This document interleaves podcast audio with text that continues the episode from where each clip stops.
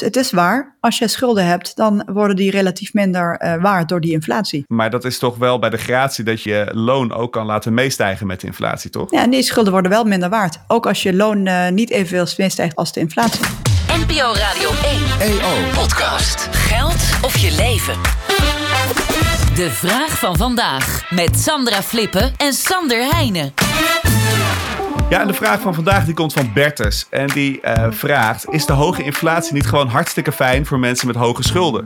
En die profiteren er eigenlijk nog meer van de hoge inflatie. Dus hij stelt twee vragen. Ja, Sandra, zullen we eerst heel veel macro maken? Want voor staatsschulden gaat het absoluut op, hè? Ja, misschien we niet beginnen bij Bertus zelf. Want voor hem is het natuurlijk ook heel erg fijn. Dus het is waar, als je schulden hebt, dan worden die relatief minder uh, waard door die inflatie. Maar dat is toch wel bij de gratie dat je je loon ook kan laten meestijgen met de inflatie, toch? Ja, dat klopt. Ja, ja en die schulden worden wel minder waard. Ook als je loon uh, niet evenveel meestijgt als de inflatie. Maar op het moment dat jij ziet dat alles duurder wordt om je heen, ja. je loon stijgt niet mee en je moet nog steeds hetzelfde bedrag aan die schuld betalen, dan heb je een relatief kleiner deel van je inkomen nog over voor, voor andere waar. zaken. He, dus dat is waar. in principe is dit natuurlijk hoe een hypotheek ook werkt. Hè? Stel je hebt een vast bedrag wat je elke maand aflost. Nou, ieder jaar gaat je inkomen met een paar procent omhoog. Dan tegen het eind van je, van je looptijd van je hypotheek weegt die schuld een stuk minder zwaar dan aan het begin. Maar de voorwaarde is wel dat je uh, je inkomen ziet groeien. Dus dat is wel een dingetje waar ik me uh, een beetje zorgen over maak. Ik hoorde toevallig uit vakbondsland uh, wat, wat geruchten over de CAO voor distributiecentra van grote supermarkten. Hm. En daar werken mensen die kunnen eigenlijk hun boodschappen niet meer betalen door de inflatie. Maar de werkgever is daar niet bereid om het inkomen met de inflatie te verhogen.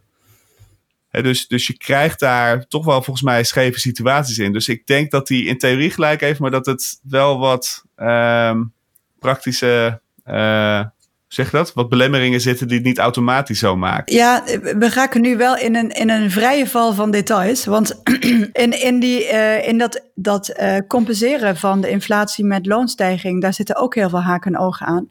Want één, we weten de inflatie die het CBS nu uh, in, en, en via de krantenkoppen wordt weergegeven, die is veel te hoog. Uh, dus het is ongeveer een derde minder in, in werkelijkheid.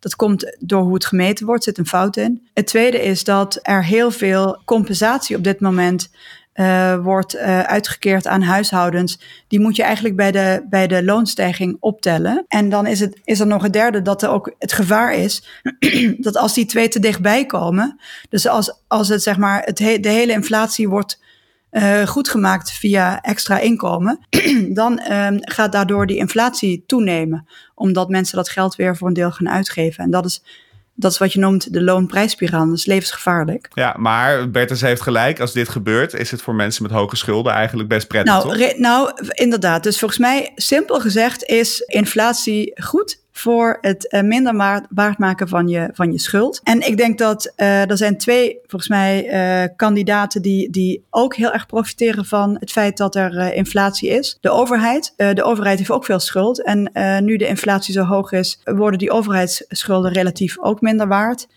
En de andere kandidaat die er baat bij heeft, dat zijn ook de banken.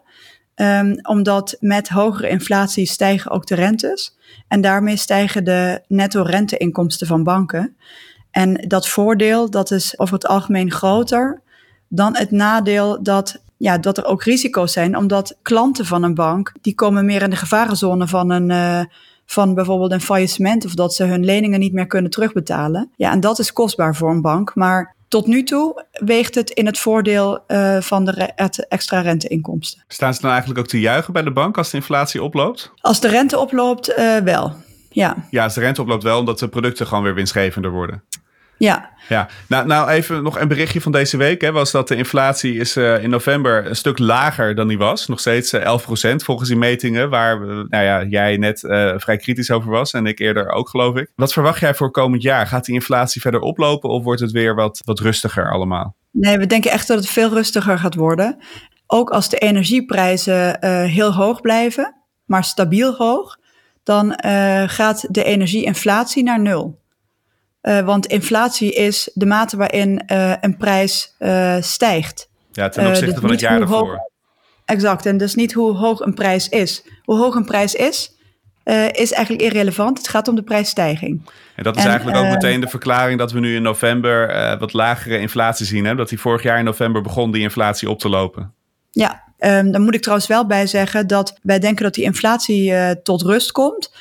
Um, omdat de energieprijsstijging uh, eruit gaat. Maar de, de doorvertaling van al die hoge energieprijzen naar, naar heel veel andere producten, dat gaat nog wel een tijdje door. Naar voedsel, naar kleding. En dat gaan mensen dus voor, voor de gevoelsinflatie, zeg maar, voor wat je aan prijsstijging tegenkomt in de winkels, dat is uh, helaas nog niet ten einde. Ja, dus, dus als ik hem samenvat, het goede nieuws voor Bert is, dat het inderdaad waar is. Ik weet eigenlijk niet of hij hoge schulden heeft, maar voor mensen met hoge schulden is die inflatie heeft zeker voordelen. Maar uiteindelijk worden we nog steeds allemaal het komende jaar een beetje armer, omdat die inflatie nog doortikt. Ja.